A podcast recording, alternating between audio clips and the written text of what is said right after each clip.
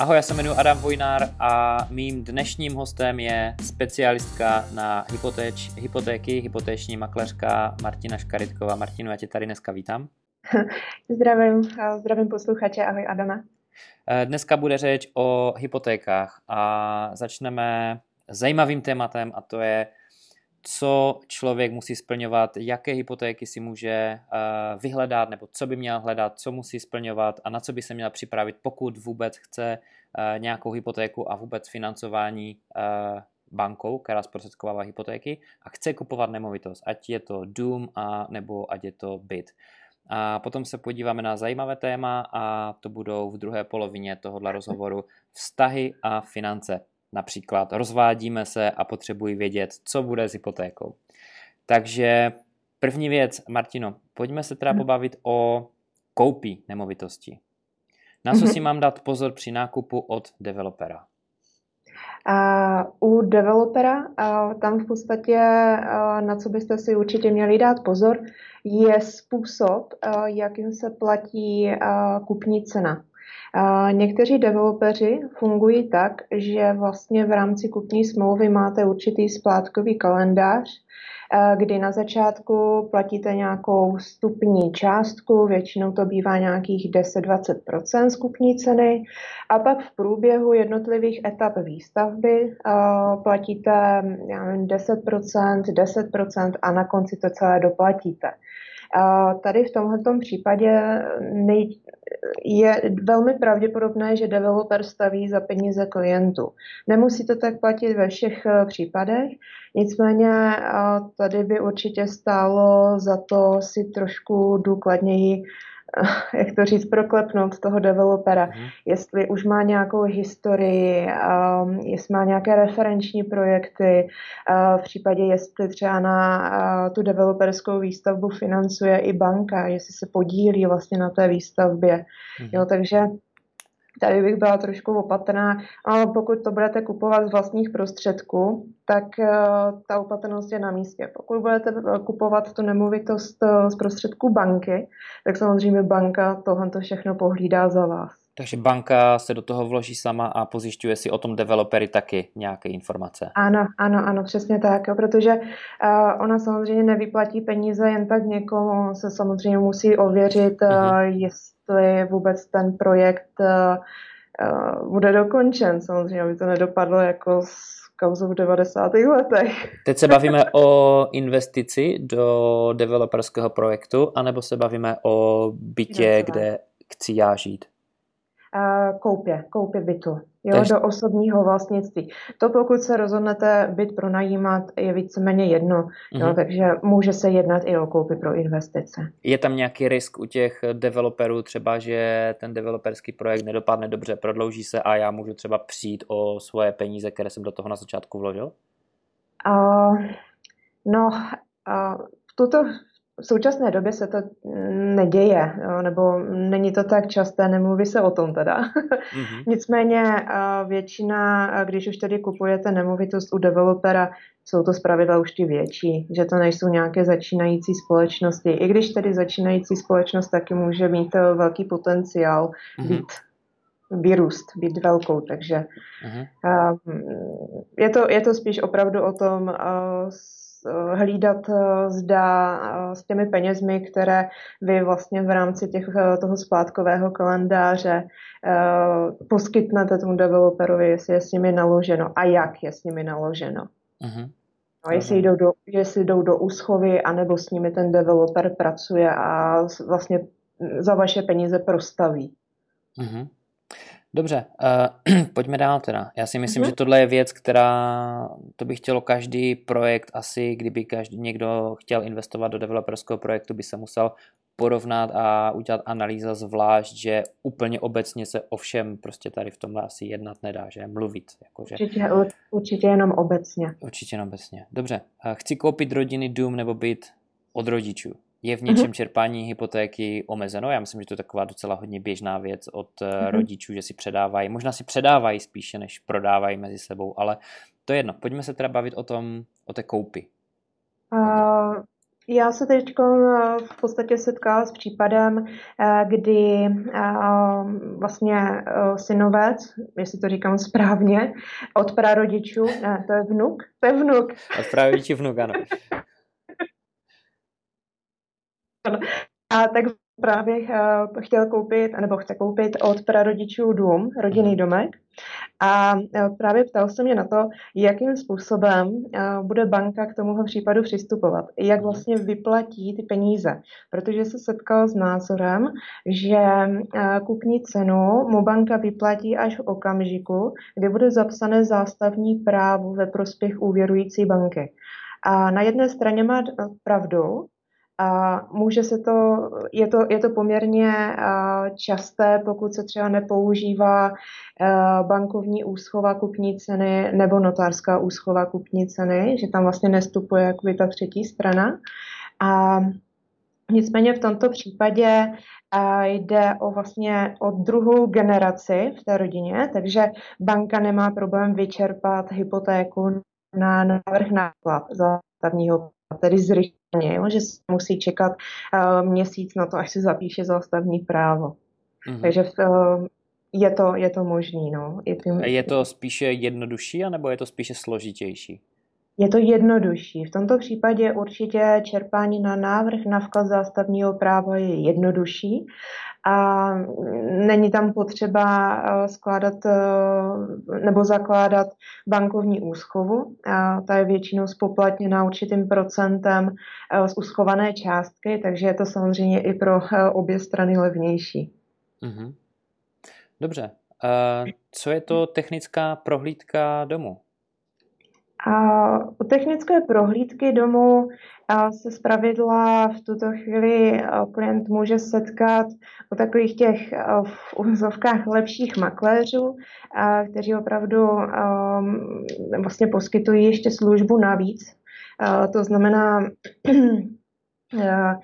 revizní technik přijde do nemovitosti, kterou si chceš koupit mm-hmm. a v podstatě ji úplně celou zkontroluje. Jak po technické stránce, uh, rozvody elektřiny, takže v podstatě zkontroluje technický stav té nemovitosti jako takové. Zateplení, jestli někde se nedrží vlhkost, uh, jestli třeba to není jenom tak na oko zatřené, že jo, protože to bývá poměrně časté. Mm-hmm.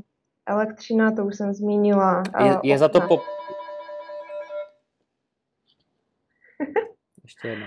Eh, je za to poplatek, za tu eh, technickou prohlídku domu? Takhle, je, ještě než odpovíš. Já jsem eh, kupoval nemovitost v Anglii před x lety a tam jsem si právě nechal taky udělat podrobnou technickou analýzu té nemovitosti, než jsem ji koupil. Je to mhm. věc, kterou, eh, která není vázaná poplatkově na to, jestli ji potom koupíš nebo nekoupíš. Prostě to musíš zaplatit. Ano, Stálo ano. mě to asi nějakých 12, 13 nebo až 15 tisíc korun. Asi hmm. kolem 15 tisíc korun s tím, že to byl dlouhý seznam, několik A4, kde jednoduše pomocí semaforu vlastně červená neprojde, oranžová něco mezi zelená ano. super. Jo, a tam bylo něco, jakože střecha v takovém, v takovém stavu. Dobře, jdeme dál, omítky a tak dále. Je něco takového, ano. ta technická prohlídka i u nás? Přesně, přesně tak. Jo, jsou specializované firmy, které se tím tím zabývají a vydá eh, vlastně po prohlídce kompletní revizní zprávu. Mhm. V té revizní zprávě je přesně to, co říkáš, obsaženo. Takže ten kupující, eh, respektive klient, už přesně ví, co by eventuálně kupoval. Jo? Co, co, nekupuje zajíce v pytli, přesně jak se tak, říká. Přesně tak. Jo? A ta cena, no, vzhledem k tomu, že se jedná o samostatnou službu, mm-hmm. a pohybuje se podle velikosti té nemovitosti. Jo. U bytu samozřejmě je cena menší, u rodinného domu uh, je zase větší ta cena, protože samozřejmě je tam více práce. Takže Máš nějakou, nějak, nějaký možný odhad, kdyby šlo třeba o normální byt, já nevím, 3 plus 1, 70 metrů čtverečních, třeba jestli bys dokázala zhruba plus minus nějaká ta tisíc koruna odhadnout, ať aspoň posluchač ví, v jakém hmm. tom frameworku se pohybujeme. Do nějakých 15-20 tisíc určitě. Aha. Jo. Já to raději vždycky říkám rezervu, aby Samozřejmě. klient nebyl překvapen, ale do těch 20-15 tisíc naprosto s přehledem. Mm-hmm. To znamená, že ještě než ji vlastně koupím, než dostanu třeba vůbec financování, tak si tohle nechám eh, udělat tu revizi té nemovitosti a pak se teprve rozhodnu, jestli vůbec do toho půjdu nebo nepůjdu do té nemovitosti. Je? Já, já rozhodně to doporučuji, protože přece jenom třeba u těch starších nemovitostí, um, pokud tam nejsou třeba vyměněné stoupačky nebo uh-huh. vlastně něco, uh, co vlastně stárne, Jasně. U těch, stou, u těch stoupaček je velký problém. Mm-hmm. Jo? Tam je velký problém, protože jak má to vytopí celý byt, tak škoda může jít do 100 tisíců. Protože to není jenom eh, ten byt, který kupuji, ale také ty byty pode mnou. Takže Jasně. tam samozřejmě jako to, to, tam ta škoda může být poměrně velká. Mm-hmm. Každá, každý nákup nemovitosti prostě doprovází, nebo hodně z těch nákupů doprovází advokátní úschovna. Eh, mohla bys, mm-hmm. Martino, prosím tě vysvětlit, eh, co je advokátní úschovna, jak to funguje? Ano, advokátní úschova kupní ceny je v podstatě zpráva kupní ceny. To znamená, obě dvě smluvní strany, jak prodávají, tak kupující, a v podstatě se domluví na tom, že kupní cena bude složena u nezávislé třetí osoby. V rámci advokátní úschovy uzavírá se smlouva o advokátní úschově, uh-huh. která upravuje právě uh, způsob výplaty a nakládání s těmi penězmi v úschově. Zná výplata uh, je na základě uh, splnění určitých podmínek. Zpravidla to bývá splnění předložení listu vlastnictví se zápisem vlastnického práva kupující strany. Tam pak vzniká vlastně povinnost advokáta, respektive notáře, vyplatit kupní cenu z advokátní úschovy podle toho, jak bylo ujednané. Mhm, takže vlastně advokátní úschovna je takový prostředník, na kterého se dá spolehnout a žádná vlastně z dalších stran ty peníze nedrží, ale prostě jsou někde eh, v dobrých rukou prostě po celou dobu té transakce, než to proběhne. Ano, ano, je to tak. A banky eh, s advokátní úschovou nemají absolutně žádný problém. Jediné ustanovení, které vždycky trvají, aby bylo v advokátní úschově uvedené, je, že v případě, že by nebyly splněné podmínky pro eh, výplatu těch peněz na účet kupujícího a do nějaké lhuty, tak eh, že se vlastně ten advokát zavazuje i vrátit ty finanční prostředky na účty, ze kterých přišly. Jo, to znamená, že takhle je v podstatě určena i smluvně garance, že pokud by se někde něco pokazilo, tak o ty finance eh, nepřijde jak strana, nepřijde banka a nepřijde i strana kupující. Mm-hmm. Jo. jo. takže je to taková pojistka. Mm-hmm. Uh, chci koupit, uh, ne, jak mám reklamovat vady na nemovitosti? Dá se vůbec něco na nemovitosti takhle reklamovat a třeba i vrátit zpátky, jako třeba boty z obchodu, se kterými jsem nebyl spokojený? Já mám svoji osobní zkušenost s tímhle a převzala jsem byt, vlastně investiční byt, všechno v pořádku, prohlídla jsem si ho, se stavem jsem byla naprosto spokojená, že to bylo v pohodě, že jsem věděla, co mě to bude tedy stát, nějaké mm-hmm. vymalování, výměna podlah, dveře. A při předání bytu kdy už tedy byla zaplacená kupní cena finance na účtě realitní kanceláře, mhm. tak jsem zjistila, že vlastně okna, plastová okna z vnější strany byly poškozené násilným, nebo takovým tím pokusem o násilný vnik.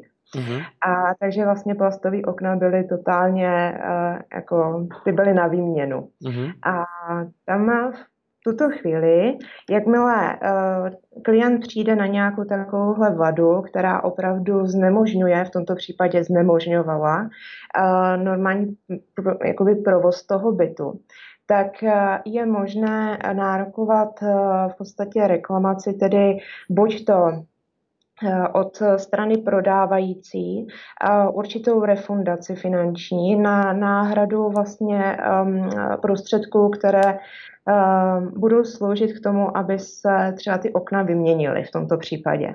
Takže já jsem vlastně měla deponovanou částku ve výši nějakých 30 tisíc na účtě realitky, kdy vlastně realitka se domluvila se stranou prodávající a tyto finance mi nechali na účtě s tím, že já jsem potom jim dodala fakturu a oni mi uh, ty finance proplatili zpátky. Bylo to regulérně na smlouvu, uh, o, my jsme tam měli vlastně eh, finanční vyrovnání za, za vlastně škody, které byly uh, v době předání bytu vlastně zjištěné.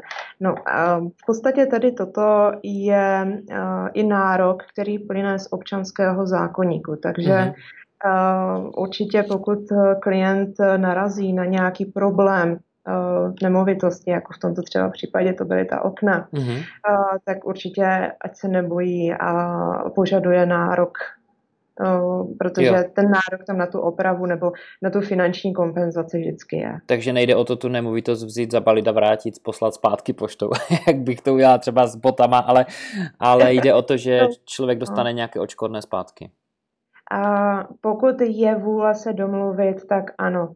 Pokud vůle není do, se domluvit, tak tam už se to v podstatě asi bude muset řešit v občanského soudně řízení. Uh-huh. Co mám dělat, když mi nevyšel odhad nemovitosti. Jinými slovy, asi pokud eh, je jiný odhad, než jaké je financování, anebo jak, je tady, jak tohle může být vlastně myšleno? Co se může stát s tou cenou?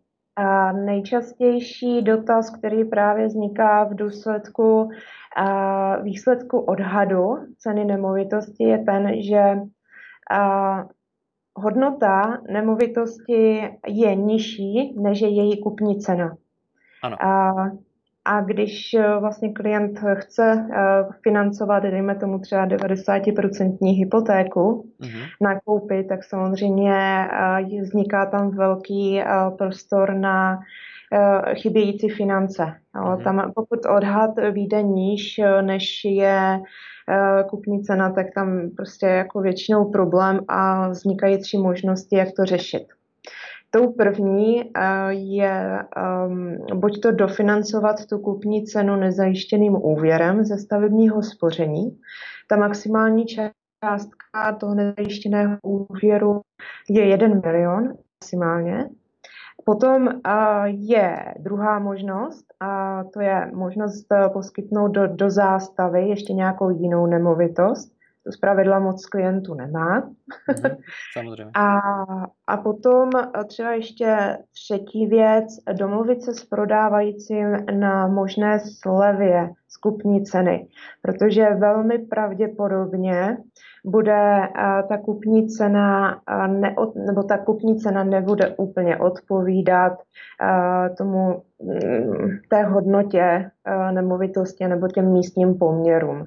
Takže jednoduše mm. asi je hodně drahá. Prostě předražená a nelíbí se to ani bance, to znamená, že pokud by ten majitel tu nemovitost chtěl prodat, eh, třeba nechtěl na to čekat roky, než najde kupce, hmm. který to koupí třeba za hotové, tak bude mít velký problém to vůbec prodat. Hmm. Většině klientů si bere hypotéky, takže tam opravdu banka si i ověří uh, tu hodnotu té zástavy a i ten technický stav té nemovitosti v podstatě. No a když nedopadne ani tahle možnost, tak pak jedině hledat jinou nemovitost. Samozřejmě. Mhm. Hodně lidí má smlouvu na dobu určitou a i tak chtějí bydlet. Samozřejmě asi se to možná bude nejvíce týkat třeba lidí po škole. Jo? Nevím, mm-hmm. jaká skupina bude největší tady, eh, co se týká smluv na určitou dobu. Jsou i tito lidi, můžou, můžou dostat vlastně financování od banky? Můžou, můžou.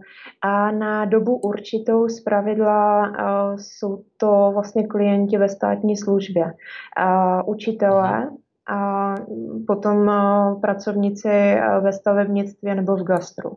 Tihlandi většinou mývají smlouvy na dobu určitou, vždycky jakoby po tu sezónu, pak jsou třeba dva, tři měsíce na úřadu práce a pak zase jakoby jim pokračuje znovu ta smlouva, jo? že se vlastně uzavírá nový pracovní vztah na další období. Uh, jsou ty podmínky nějaké horší těch hypoték, anebo ne, jsou úplně ne. v pohodě? Jsou úplně v pohodě. A přistupuje se k těmto klientům v rámci úvěrového řízení v podstatě stejně jako s klasickým zaměstnancem. Mm-hmm. Jen je tam jedno specifikum a to je to, že pokud žádá o úvěr klient, který teprve má nově smlouvu na dobu určitou a u stejného zaměstnavatele ji nemá už minimálně jednou prodlouženou, mm-hmm. tak um, se musí čekat aspoň půl roku. Aha. Jo, takže on může vlastně o hypotéku požádat nejdříve za půl roku a od počátku uh, té smlouvy na dobu určitou. Mm-hmm. Já jsem se setkal, s, eh, když jsem kupoval svoji první nemovitost v Anglii, jsem si procházel strašně moc bank a zjistil, co nejvíce informací můžu. A zjistil jsem, že banky ti dají hypotéku ještě než nastoupíš vůbec do práce, hlavně když jim už ukážeš, že budeš mít smlouvu od nějakého data, které třeba bude za měsíc. Přišlo zábavné. To docela risk. To docela jo, no. A potom to, jsem chtěl nemovitost pronajmout s kamarádem a byl jsem v zaměstnání v té době asi měsíc jenom. On už byl mm-hmm. půl roku, já jenom měsíc. A to nám nepronajali, protože já jsem neprošel tím credit checkem, protože tam musíš pracovat minimálně tři měsíce, než ti vůbec něco pronajmou. Jo, takže Aha. takové zvláštní, na jednu stranu ti tu nemovitost klidně prodají, jo, když tam neděláš mm-hmm. v té práci ještě a na druhou stranu ti nepronajmou, i když už tam děláš, ale nepožadovanou dobu. No. Tak to jsou otočené podmínky jako no, u nás. No. A no, jak, je to, jak je to s hotovostí? Hodně lidí si myslím, že dostává nějakou část e, své výplaty třeba v hotovosti. Mm-hmm. Můžou to být zrovna ti číšníci, servírky, barmani, jo? takže jak se na tohle banka dívá? A pokud je hotovost a správně přiznaná, tak okay. je to všechno v pořádku. Jo, tam, um, co se týká příjmu v hotovosti, pokud je uvedený na výplatní pásce, eh, ten klient dostává klasickou výplatní pásku, tak jako kdyby příjem chodil na účet mm-hmm. a doloží k tomu zároveň i a vlastně evidenční list důchodového pojištění, což je vlastně takový celý soupis uh, pladeb uh, na důchod, uh, co vlastně za něj platí zaměstnavatel, co se sám i trošku odvádí tak uh, hypotéka není problém. Mm-hmm. Ale ty peníze prostě nesmí být v tom černém oběhu, o kterých nikdo neví, prostě musí s nima ano. výjít ven a zaplatit s nich daně. Ano, přesně tak. Aha. Co se týká uh, koupy družstevního bytu na hypotéku, mm-hmm. my jsme se o tom jednou bavili v podcastu, uh, jakým způsobem, nebo jestli se dá vůbec koupit družstevní byt na uh, hypotéku, tak mhm. jenom tak v rychlosti, stručně, protože to bych naše posluchače potom odkázal na jedno z našich bývalých, uh, bývalých rozhovorů, tam jdeme do, trošku více do hloubky. Mm-hmm. Co se týká vlastně koupě bytu na, um, v družstevním vlastnictví, um, tak tam v podstatě předhypoteční úvěr, klasika. Mm-hmm. Tam uh, je možný poskytnout hypotéku, respektive předhypotéku z pravidla na dva roky, s tím, že pokud vlastně družstvo vydá prohlášení, že souhlasí s převodem do osobního vlastnictví, tak vlastně předhypotéka se překlopí pak na klasickou hypotéku, splácí se Jinak u družstevního bydlení je jeden takový produkt, který je možný čerpat až do výše 2,5 milionu a není nutné splnit tu podmínku předložení prohlášení družstva, družstva s převodem do osobního mm-hmm. vlastnictví. Ale to je opravdu výjimka. Jo? Mm-hmm. Takže takže tam je to ale podmíněné tím, že to družstvo uh, musí souhlasit s tím převodem do osobka, s tím, že když se dívám na inzeráty ohledně družstevního bydlení, tak tam někdy píšou, že to není možné a někdy, když si zavolám, tak eh, mi řeknou, že to není možné. Takže podle mých zkušeností spíš většina těchto těch prodejů družstevních bytů mm-hmm. to nelze do osobního vlastnictví. Nevadí, řešení proto je. Mm-hmm. Jo, umí to teda, umí to jenom jedna jediná spořitelna. jo, Česká? No. Jo, umí, umí vlastně zafinancovat nákup družstevního bydlení bez toho, aniž by se musel převést do osobního vlastnictví. Mm-hmm, takže možné to je. Hodněkrát se s tím názorem setkávám, ježíš, to je družstvo, od toho ruce pryč, to prostě nejde. A i investoři se tak na to dívají, to nejde. Já si říkám, pro no, to jde. Pro investory je to trošku problém, protože tam, když budete chtít dát nějakého nájemníka, tak mm-hmm. musíte mít souhlas celého družstva a to je, mm-hmm. no, to bych se osobně asi nepouštěla. Aha, já jsem měl právě nájemníka v družstevním bytě a nebyl s tím mhm. nejmenší problém a dokonce to bylo i zdarma a prodlužoval se to vždycky na rok, vždycky, jo, pane, tady to, eh, ten na ten byt eh, na této ulici, je to v pohodě? Jasně, přijďte se příští týden pro papíry. Hotové. Tak to máte, no, tak to už je asi o tom, v jakém družstvu se tam vlastně ten byt kupuje. Mm-hmm. No, některý, některý jsou prostě neochotný a ale je to důležité zjistit určitě dopředu. Já jsem si to zjišťoval dopředu mm. a s těma lidma jsem mluvil, jestli s tím bude nebo nebude problém, ještě než jsem ten byt koupil vůbec. No, ale oni můžou říct na začátku něco a pak to zase změnit, jo, takže... Samozřejmě. A nebo se tam může člověk vyměnit a že nějaký, do to vede, tak. ten předseda družstva může být průser, no. Hmm. Rozvádím se a potřebuji vědět, co bude s hypotékou. Ne, že by to bylo moje téma teďka, ale myslím si, že to může být téma spousty lidí, tak pojďme tady tohle mm-hmm. trošku rozebrat. A, tak pokud eh, vlastně hypotéka je psaná na oba dva manžele, mm-hmm. tak eh, jsou dvě možnosti, jak to vyřešit. Pokud se nerozchází úplně ve zlém a mm-hmm. jsou schopni se domluvit, tak potom je možné na jednoho z manželů tu hypotéku přepsat. Samozřejmě podmínkou je, aby ten manžel měl dostatečné příjmy na splácení té hypotéky uh-huh. a pokud to tak je, tak není problém, nemovit, nemovitost zůstává v jeho osobním vlastnictví, on v rámci vypořádání společného jmění může požádat o navýšení té hypotéky pro vyplacení druhého manželka uh-huh. nebo manželky to jedno, a je v podstatě vyřešeno. No a pokud se nedomluví, no tak samozřejmě je možné prodat nemovitost a samozřejmě se souhlasem banky a s tím, že z tržby se vyplatí hypotéka a to, co zůstane navíc, se v rámci společného jmění manželů vypořádá. A co když ta hypotéka je v fixační lhutě? Hraje to nějakou a, roli? Ano, hraje. A teď záleží, kdy byla ta smlouva o úvěru uzavřená. Jestli před rokem 2016, respektive před prosincem 2016, anebo po tomto datu. A pokud před, tak mhm. samozřejmě jsou tam sankční poplatky za předčasné splacení.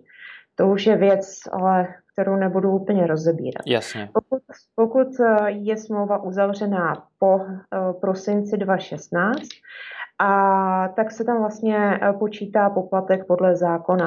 Za předčasné splacení je 1% a 25% je zdarma, takže to se z toho vlastně odečítá, jinak poplatek je 1% a mm-hmm. teď záleží zase v jakém období e, se hypotéka bude splácet. Jo? Jestli mhm. je to do dvou let nebo po dvou letech od uzavření smlouvy a tak podobně. Mm-hmm.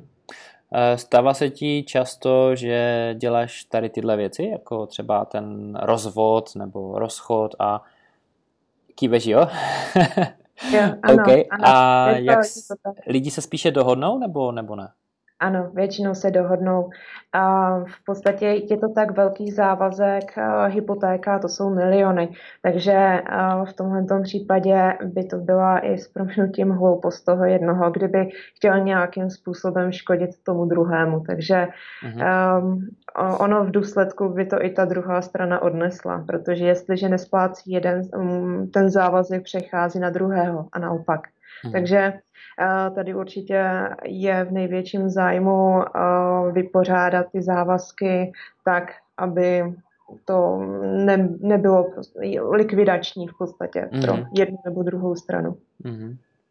Uh, hypotéku jsme si vzali jako svobodní a v průběhu vplácení jsme se vzali.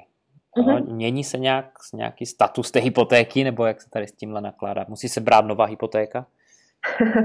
A pokud eh, je na hypoté- nebo pokud byla hypotéka uzavřena na jednoho před vznikem manželství, to mhm. znamená mimo společné jmění manželů, vlastně jak, jeho, jak ten závazek, tedy jak ta hypotéka, tak i v podstatě ta nemovitost, na kterou si vzal tu hypotéku, je v jeho výlučném vlastnictví.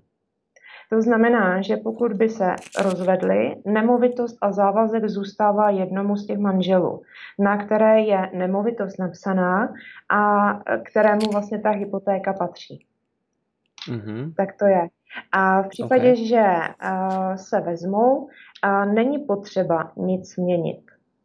Jo, hypotéka jako taková může dál pokračovat, jak je uzavřená. No samozřejmě asi druhé straně se nebude úplně líbit to, že uh, vlastně mm, je tam nemá jenom je... podíl na nemovitosti. Aha, takže je to tak, že vlastně nemá podíl, nemá nárok, nemá nic. E, na té smlouvě o hypotéce je vlastně jenom jedno jméno a tak to prostě je a ten druhý, i kdyby se a rozvedli, tak nemá prostě nic. Přesně tak, přesně tak. Nicméně, je tady uh, jeden, uh, nechci říct problém, ale věc, na kterou je potřeba myslet. V případě, že by se rozvedli, tak uh, pravděpodobně uh, ten dlužník, který ten majitel té nemovitosti a té hypotéky, a úvěr bude splácet eh, ze své výdělečné činnosti, to znamená buď to z podnikání, anebo z zaměstnání. A tyhle ty příjmy, které vlastně má průběhu trvání manželství, spadají do společného jmění manželů. Mm-hmm. To znamená, že v okamžiku rozvodu může nárokovat, pokud bude mít dobrého právníka, tak může nárokovat určitý podíl na splácení eh, dluhu toho manžela, to znamená na dluhu hypotéky a určitý podíl na nemovitosti, eh, na kterou vlastně přispěl eh, svými výdělky. To jsem právě se chtěl na to zeptat, no, protože vlastně když oni žijou x roku spolu, že, tak najednou je to společné jmění a z toho se to platí, že, tak, a hmm. bylo by zase nefér, kdyby jenom ten jeden odešel s tím vším a ten druhý, i když se na to podílel, tak prostě z toho nic nemá, to bylo nefér, že? Tam, tam se to pak bude řešit trošku jinak, no. A bude se zohledňovat, a jaký finanční přínos vlastně do toho společného jmění ta druhá strana měla a podobně. Takže tam už je to spíš na rozhodnutí soudu, protože tam se nemyslím, že se asi úplně dobře dohodnou. ok, mluvíš taky ze zkušeností asi se svými zákazníky možná. Tam, tam už to řešíme, no tam už vždycky čekáme na vypořádání uh-huh. a stojíme s nabitím právní moci, no, že uh-huh. tam se musí počkat, až to opravdu jako nabíde právní moci, aby hypotéka mohla být předsaná anebo vyplacena. Uh-huh. A já si myslím, že tohle je téma, které, o kterém by se dalo mluvit celé hodiny a celý podcast, bychom, celou sérii bychom podcastu mohli se bavit o tomhle tématu. Ale Martino, pojďme teďka do poslední otázky. Uh-huh. Ztratil jsem práci a můj příjem už nestačí na splácení. Co mám dělat? Jde o to, že když mluvím s lidmi, kteří chtějí investovat do realit, ale prostě jsou ti takový ti ostýchaví a moc se jim do toho nechce, vidí, uh, slyší všude trávu růst jo, a problémy hmm. jenom vidí a říkají si, no dobře, ale budu splácet 20 let, 30 let, přijdu o práci, nebudu podnikat, nebudu to, co když nebudu mít příjem, co se stane s tou nemovitostí, jo? takže uh, co se děje v tomhle případě teda? Mhm. No a když začnu tím, co jsi říkal uh, u těch investorů, pokud tedy koupí nemovitost na hypotéku, No, předpokládám, že tedy hypotéku jim bude splácet ten nájemník a ano. samozřejmě myslet na nějakou tvorbu rezervy právě pro tyhle případy. A když eh, se bude jednat o vlastní nemovitost, což je vlastně pasivum, to znamená nevytváří mi to žádný zisk, je tedy na mě vytvořit si určitou finanční rezervu pro to, aby ta hypotéka eh, byla bez problému splácena i v době, kdy já třeba budu na pracovním úřadě. Uh-huh. A no, pokud eh, se vlastně klient do takovýchto problémů dostane, tak určitě co eh, jako první by měl zamířit do banky. Měl by určitě eh, říct bance, jsem v problémech, nemůžu sehnat dobře placenou práci a můj výdělek, který teď v tuto chvíli mám, nedostačuje na splácení závazku. V tuto chvíli banka z pravidla je ochotná, než aby odepsala dluh, tak, eh, nebo respektive pohledávku, tak je ochotná se zpravidla s klientem domluvit na určitém splátkovém kalendáři. Mhm. Je potřeba ale myslet, že úprava splátkového kalendáře se propisuje do registru, tudíž eh, je to bráno jako negativní záznam. Nicméně, eh, pokud se třeba, já nevím, na půl roku s bankou domluví na snížení splátek, to znamená, že třeba platí úrok a plus nějakou minimální jistinu a mezi tím uh, buď to nemovitost prodá, anebo najde lépe placenou práci, případně přizve uh, jiného spoludlužníka, třeba partnera, partnerku do úvěru, tak eh, v podstatě se pokračuje dál za sjednaných podmínek. No, to, jako, to není problém. Mm-hmm. Ale pokud je to opravdu neúnosné a mělo by to za následek exekuci, insolvence a podobně, tak je lepší nemovitost prodat a dluh splatit. Ale když se bavíme o tom, že jde o investiční nemovitost, kde já jakožto investor, majitel nemovitosti třeba nebudu mít eh, po nějakou dobu žádný příjem ale budu tam mít nájemníka, který bude splácet eh, veškeré hmm. účty, hypotéku a banka to vlastně ani nepozná, tak eh, se vlastně nic neděje. Přesně tak. Pokud je úvěr splácený, není co řešit. Řešit se to musí až v okamžiku, kdy je velká pravděpodobnost nějakého problému jo, hmm. se splácením nenechat to dojít až do nějakých těch uh, extrémních případů, kdy banka uh, uh, požádá nebo uh, no, požádá dlužníka o splat, splacení celého dluhu, takzvané zesplatnění úvěru. Uh-huh. To je kritérium pro banky jako KO a tam v podstatě to už má ten člověk pak zavřené možnosti o požádání nového úvěru minimálně na dobu pěti let. A to je jenom v té samé bance nebo v jiných, v jiných bankách? I v jiných, protože tenhle ten stav se zapisuje, se promítne do uh, registru bankovních, nebankovních a do těch registrů všech všechny banky uh, při žádostech o úvěr koukají. Takže mm-hmm. pokud je tam zesplatněný úvěr, insolvence nebo exekuce, tak to je špatné. Mm-hmm. Tam, tam v podstatě není úplně reálná možnost získat hypotéku nebo úvěr jako takový. Takže člověk si pět let neškrtne prostě a pak se to asi maže a už to nikdo ani nezjistí, nebo, nebo jo? Uh, tak uh, v registrech zůstávají záznamy čtyři roky. Uh-huh. Insolvence je zpravidla na pět let. Uh-huh. Uh, v insolvenčním rejstříku bývá vidět. Jinak uh, Jakmile je úvěr uh, splacen a nebo exekuce vyplacena, tak od toho okamžiku právě běží ještě čtyři roky a teprve až ten pátý je možné vzít si úvěr. Na některé výjimky záleží podle závažnosti zápisu. Je možné požádat hypotéku, ale je tam potom riziková přirážka na úrokové sazbě. No ale zase jako není to úplně nemožný. Mhm. Nicméně už to musí být eh, aspoň nějaké 3-4 roky těch registrech a další záznamy musí být jenom pozitivní. Jasně. Dobře, Martino. Eh, děkuji ti za odpovězení tady těchto otázek, které byly hodně teda vyčerpávající ty odpovědi a docela i do hloubky. Že jsem rád, že jsme to všechno stihli v tomhle podcastu. Tak eh, děkuji. ještě jednou ti moc děkuju a kdyby někdo měl otázku přímo na tebe, tak kde se na tebe může obrátit, kde tě najde? Uh, najde mě na Facebooku, Určitě, tam eh, v podstatě odpovídám na zprávy v řádu minut, takže otázku eh, vám zodpovím prakticky hned. Uh-huh. Najdete mě na YouTube, a najdete mě na webových stránkách maskaritková.cz uh-huh. a nebo, nebo mi můžete klidně poslat i sms nebo mi zavolat. Telefonní číslo, všechno je vlastně na Facebooku i na webovkách. Uh-huh. Martina Škaritková, uh, hypotéční makléřka. Martino, děkuju a loučíme se teďka s tebou. Díky za poslech, ahoj. Ahoj.